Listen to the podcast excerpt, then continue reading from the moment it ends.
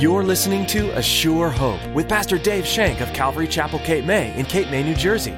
Join us as Pastor Dave teaches verse by verse through God's Word.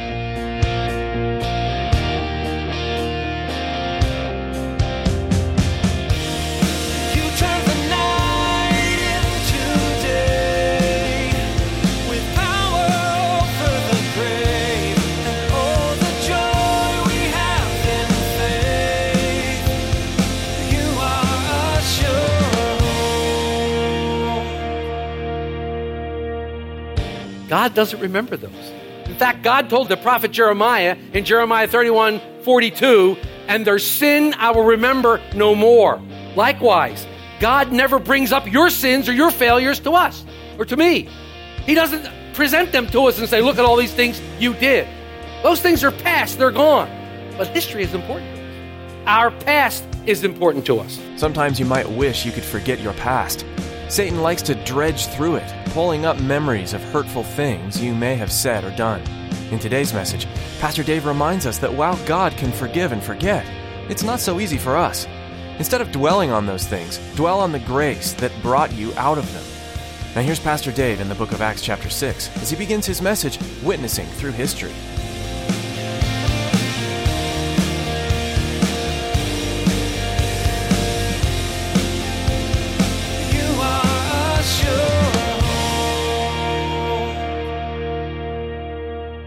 Acts 7, verses 1 through 8. Then the high priest said, Are these things so? And he, this is Stephen, said, Brethren and fathers, listen. The God of glory appeared to our father Abraham when he was in Mesopotamia, before he dwelt in Haran, and said to him, Get out of your country and from your relatives, and come to a land that I will show you.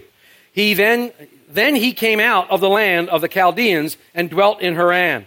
And from there, when his father was dead, he moved him to this land in which you now dwell. And God gave him no inheritance in it, not even enough to set his foot on. But even when Abraham had no child, he promised him to give it to him as for a possession and to his descendants after. But God spoke in, a, in this way that his descendants would dwell in a foreign land, and that they would bring them into bondage and oppress them 400 years. And the nation to whom they will be in bondage, I will judge, said God. And after that, they shall come out and serve me in this place. Then he gave him the covenant of circumcision. And so Abraham begot Isaac and circumcised him on the eighth day. Isaac begot Jacob, and Jacob begot the 12 patriarchs. Today we're going to talk about history. Oh, I know, history, subject that we all just love. In fact, I wanted to be a history teacher when I was uh, back in college. Today's message is entitled Witnessing Through History. Now, you- let, me, let me say, have you ever heard this saying? Those who cannot remember the past are condemned to repeat it. Yeah, most of you are shaking your head, you've heard it. This was written by George Santayana. He was a philosopher and a novelist. This quote is usually recited when talking about the Holocaust. Because of the nature of the Holocaust, they're saying that if we don't remember it, we're destined to repeat this. But when you take this quote in context to the Bible, we see the Lord constantly reminding the nation Israel of his faithfulness to them. He does this by recounting to them their history. And even though they constantly forgot him and turned to other gods, he, the Lord, remained faithful to them. You read this all through scriptures. And it's interesting. There's something missing in the history of Israel when you read it. There's something that is blatantly missing as you read through the history of Israel. Can you think in your mind what that might be? Nowhere at any time are there failures and unfaithfulness mentioned. God doesn't remember those. In fact, God told the prophet Jeremiah in Jeremiah 31 42, and their sin I will remember no more. Likewise, God never brings up your sins or your failures to us or to me. He doesn't present them to us and say, look at all these things you did. Those things are past, they're gone. But history is important to us. Our past is important to us. How we view the past is important to us. And throughout Scripture, God has given to the children of Israel mandates to remember Him and remember the things that He's accomplished. Mandates like the feast, the feast of Passover. Other mandates that we can talk about. But most of all, the most important thing God wants Israel to do is to remember Him. God wants Israel to remember him. God wants us to remember him. And in Deuteronomy, in chapter 8 of Deuteronomy, there's some verses there that I would like to read to you this morning as we be prepared our study today. So if you will bear with me, I'd like to read through these passages when God is talking about to Israel how he wants them to remember him. I am in Deuteronomy 8. I'm going to read the first 20 verses. Every commandment, God is now speaking through Moses to Israel. Every commandment which I command you today, you must be careful to observe, that you may live and multiply and go in and possess the land which the Lord swore to your fathers. And you shall remain that the Lord your God led you all the way these 40 years in the wilderness to humble you and to test you, to know what was your, in your heart, whether you would keep his commandments or not. So he humbled you, allowed you to hunger, and fed you with manna, which you did not know, nor did your fathers know, that he might make you know that man shall not live by bread alone, but man lives by every word that proceeds from the mouth of the Lord. Your garments did not wear out on you, nor did your feet swell these 40 years. You should know in your heart that as a man chastens his son, so the Lord God chastens you. Therefore, you shall keep the commandments of the Lord your God to walk in his ways and to fear him. For the Lord your God is bringing you into a good land, a land of brooks of water, of fountains and springs that flow out of the valleys and the hills, a land of wheat and barley, of vines and fig trees and pomegranates, a land of olive oil and honey, a land in which you will eat bread without scarcity, in which you will lack nothing a land whose stones are iron and out of whose hills you can dig copper. When you have eaten and are full, then you shall bless the Lord your God for the good land which he has given you. Beware that you do not forget the Lord your God by keeping his by not keeping his commandments, his judgments and his statutes which I command you today. Least when you have eaten and are full and have built beautiful houses and dwell in them, and when your herds and flocks multiply, and your silver and your gold are multiplied, and all that you have is multiplied, when your heart is lifted up, and you forget the Lord your God, who brought you out of the land of Egypt from the house of bondage, who led you through the great and terrible wilderness, in which there were fiery serpents and scorpions, a thirsty land where there was no water, who brought water for you out of the flinty rock, who fed you in the wilderness and manna which your fathers did not know, that he might humble you and that he might test you to do you good in the end. Then you may say in your heart, My power and might of my hand gained me this wealth. And you shall remember the Lord your God, for it is he who gives you power to get wealth, that he may establish his covenant, which he swore to your fathers as this day.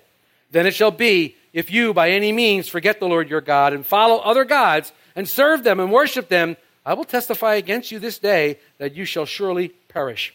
As the nations which the Lord destroys before you, so shall you perish, because you would not be obedient to the voice of the Lord your God.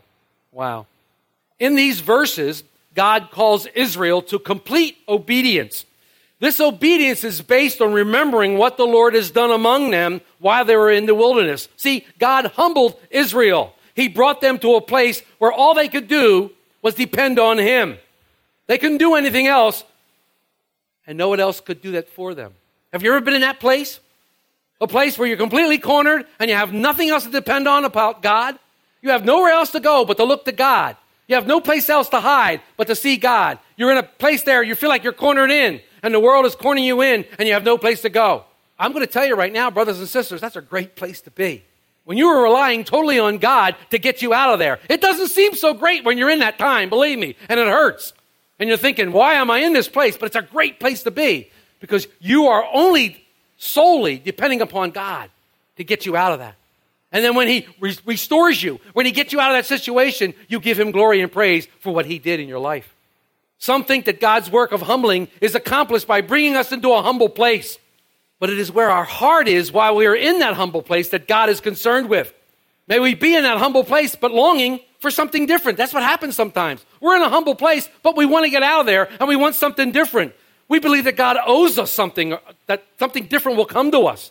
Instead, God wants us to be content in that humble place. There's where the rub is. There's where the difficulty comes, being in content in that humble place. That's where God wants us to be. We read in the scriptures that God tested Israel. It wasn't because he didn't know their hearts that he tested them. It was because Israel didn't know their heart. Israel didn't know their own heart. Sometimes God tests us so that we would realize what is in our heart. And we would realize how our heart reacts to testing as a, as a, as a, as a father chastens his child. So the Lord tests his children and chastens his children. God tests us. We have to constantly be corrected of our overestimation of ourselves. We think too highly of ourselves. You know, Scripture warns not to think too highly of yourself. What comes before a fall? Pride. When you get up on that pedestal and you think, I'm not so bad, I'm pretty good, watch out. That, my friend, is a dangerous place. Where being humbled by the Lord and only turning to the Lord is a good place when you have everything you need and you're standing in a high place and your heart is lifted up. That's a bad place. That's a bad place because you're going to get your nose skinned when you fall. But here the Lord is telling Israel that if Israel would focus on every word that proceeds from the mouth of the Lord, then the Lord would take care of all the material things. All the material things that they need, the Lord would take care of them if they would but focus on Him, on every word that proceeds out of the mouth of God. We have it right before us, the Word of God. It's interesting that He wanted to bring them into a materially abundant land, a land filled with flowing with milk and honey and olive oil and pomegranates. And you heard the story. Isn't this what Jesus said in Matthew 6? Didn't Jesus say something very similar when he, they were worried about what they were eating, what they were wearing, what they would do? Jesus says in Matthew 6 33, but seek first the kingdom of God and his righteousness, and all these things will be added. See, that's what we're to do. When we're in that humble place, when we're in that humble place and we've been humbled by the Lord and a testing is happening, we shouldn't be looking for the way out, which is our nature to look for the way out. How can I buy my way out of this? Who can I pay to get me out of here? How can I get out of here? What money can I borrow to pay this bill? What can I do here? How can I do that? But we should be seeking first the kingdom of God and his righteousness. And then all these things will be added. That's what the scripture says. See, God is not against material things. God is not against material blessings. In fact, he wants us to be blessed. But when those material blessings come between you and him, there's a problem. There's a major problem. A major problem. God calls that idolatry and he would have nothing of it. He's a jealous God, and he wants only to be devoted to him, not to something. See, it's okay to have possessions, but you don't want the possessions to have you. It's okay to have these things, but don't let them be, be your life and what you live for. Seek first the kingdom of God and his righteousness, and all these things will be added. The things that you want, the blessings, to know and follow hard after him, to be his disciple, the obsession that he gives us. God wants to bless those who are spiritually obedient. You know, we can be encouraged to remember the things God tells us to remember. But so many times we suffer defeat in our Christian life simply because we forget what God has accomplished in our lives. We forget the, where we were. We forget where we came from. We forget how we got here and who got us here and brought us into this place. We somehow get an attitude of, well, what have you done for me lately, God? When we fail to realize what He has done and his faithfulness that came through all our lives. When everything is fine and our life is filled with abundance, it's not too hard for our heart to get lifted up. Like, look what I did. I got myself out of this mess. He told Israel, don't think that way. Don't think that way. Zechariah, the prophet, said it perfectly in 4 6 of Zechariah. Not by power, not by might, but by my spirit, says the Lord. That's how we get out of circumstances. That's how we get out of trials. By his spirit when he brings us through to the end. In fact, history is so important that Jesus in the New Testament mandates that we would remember him. How? With the bread and the cup when we take communion. What are we remembering about Jesus? The accomplishment on the cross. We're remembering his sacrifice on the cross. And we celebrate that sacrifice. Yes, we celebrate the sacrifice of Christ because he died for our sins. We celebrate that. He says, remember that. Keeping your eyes focused on that redemptive work helps us to press onward. When we focus on the redemption work of Christ, it helps us to press onward. Why? We know the end of the story. We know how it all comes out. My lovely wife always tells me when we're going through something, she'll say, I know the end thing's going to happen. I know what's going to happen at the end, and I know this thing. She said, but it's getting from here to there that's the problem. And I agree with her. That's where the rub is, trying to get from here to the end. That's the problem. That's where we get hung up. So as we review our past, we look back on our own history. We don't look back with longing, wanting to go back to be there. We don't want to go back to the leeks and the onions because that's where the problem was. We don't look back on longing, wanting to return to those things, but we look back with wonder and awe, seeing just how far the Lord has brought us. Just how far he has brought us out of that misery. I remember being back there, and every time I remember it, I shudder because I remember the pain. I remember the anguish. I remember the hurt. I remember the loneliness. I remember all that stuff in my previous life that I thought was so great. Well, get news for you. It wasn't so hot. A lot of pain. But God has brought us through that, and He continues to encourage us today to continue. Why? Not because of my faithfulness, but because of His faithfulness. That's what history tells us. God has been faithful all along. In Israel's history and in our history, God has been ever faithful. Look what He says to the prophet Isaiah in Isaiah 46, verses 9 and 10. Remember the former things of old, for I am God and there is no other. I am God and there is none like me, declaring the end from the beginning and from ancient times things that are not yet done, saying, My counsel shall stand and I will do all my pleasure. God says, Remember those things from where I've brought you. History is extremely important to us as Christians. The Bible is one of the greatest historical books ever written. And it's been proven time and time again to be historically accurate. And we have this in front of us. We can see how God began a nation, which from that nation he would bring the Messiah, the Savior of the world, through. Through Israel's history, we see God's faithfulness. And like I said, not only is Israel's history important to us, but our history as Christians is important to us. And we witness through that history. And that's the topic of today's sermon. Uh, sermon. Witnessing through history. Giving history, giving witness to what God has done in our lives. See, our past can do several things. It has a purpose. As I said, our past can be very encouraging to us. It can be lifting up when we see and we talk to people, but you don't know where I was. You don't know how I was, and look where I am now. God brought me to this place. It's very encouraging. What a testimony. But our past can also be a hindrance. When we look back on longing, remember the good old days. When we look back on longing and think we need to get back there for some reason, we need to remember from whence we've come. And we really need to remember who brought us out of that spot and who got us here. We need to remember the things of God. That's what God is saying in these verses. Don't forget me. Don't forget me in all your wonder and all the things that you're going to do. And as you're materially blessed, and as I bless you spiritually, don't forget me. He knows our hearts too well. God knows that we will easily forget Him when everything's going well. When everything's going right, all of a sudden, we don't need God. Everything's going fine. Look where I've got on my own. Ugh, bad place. So today, as we begin this study, we're going to look at one of the most important and longest speeches in the book of Acts. In this address, Stephen is going to review the history of Israel as a nation. He's going to look at the major contributions by their revered leaders. You know who they are Abraham, Joseph, Moses, Joshua, David, and Solomon. But this speech is more of a history lesson that Stephen's given here. It's more than just reciting familiar facts. This speech will not only refute the indictment against Stephen, but it will reveal to the religious leaders the national sins of Israel.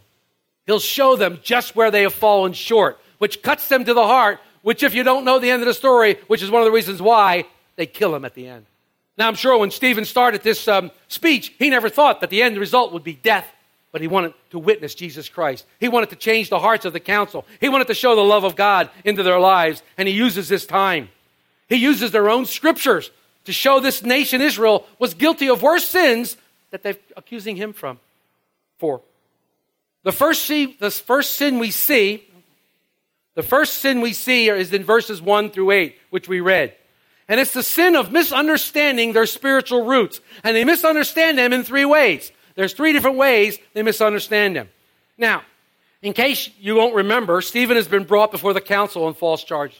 Looking back at last week's study, when we were looking at uh, chapter 6, verses 11 through 14, it says this Then they secretly induced men to say, We have heard him speak blasphemous words against Moses and God. And they stirred up the elders and the people and the scribes, and they came upon him and seized him and brought him to the council. They also set up false witnesses who said, This man does not cease to speak blasphemous words against this holy place and the law. For we have heard him say that this Jesus of Nazareth will destroy this place and change the customs of which Moses delivered us. As the council stared at him, remember? The council couldn't take their eyes off of him. Their eyes were riveted on him. They were staring at him steadfastly because his face was shining like an angel. The glory of God was completely surrounding Stephen, and they were riveted to him. They couldn't take their eyes off of him. They couldn't resist the words he was speaking.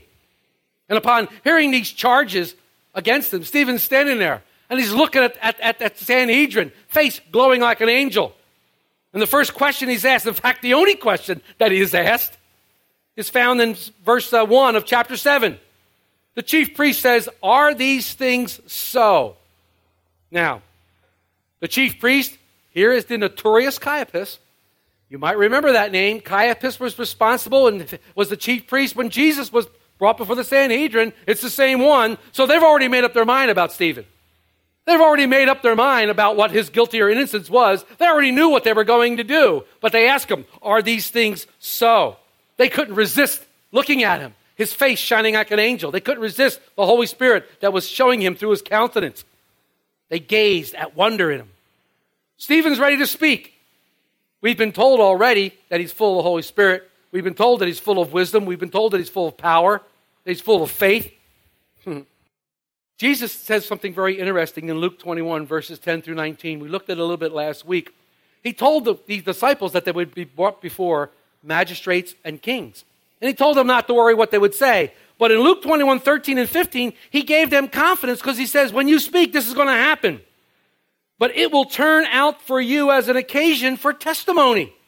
In other words, when you're brought before the kings and magistrates, you're going to use this as a time to witness me.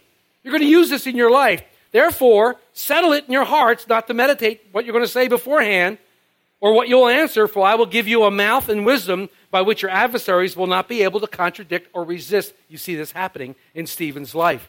Stephen wastes no time. Woohoo! Stephen's ready to go, man. He's ready to the charge. He jumps in there and he's given an opportunity to speak the truth into the hearts of the council. This was all the opening Stephen needed. I mean, after all, he had a captive audience. I mean, think about it. Who was the captive and who was the captor? I'm not really sure. Who was holding whom hostage? Not really sure here. Stephen begins to address his, the, the uh, council, and he says something interesting. In verse 2 of chapter 7, he says, he uses this term, the God of glory. And he said, Brethren and fathers, listen, the God of glory appeared to Abraham. And he ends this speech, when we get to it, in 755, with the glory of God. But he, being full of the Holy Spirit, gazed into heaven and saw the glory of God. It's interesting that the entire time Stephen is speaking to the council, that exact same glory of God radiated from his face. They were witnessing the glory of God in their presence, and they refused to believe it. Although they looked at it steadfastly, they, believe, they refused to believe it. Stephen's face is reminding the council that Israel is the only nation in the entire world that is privileged to have the glory of God as part of their inheritance. Israel had been given the glory of God as part of their inheritance.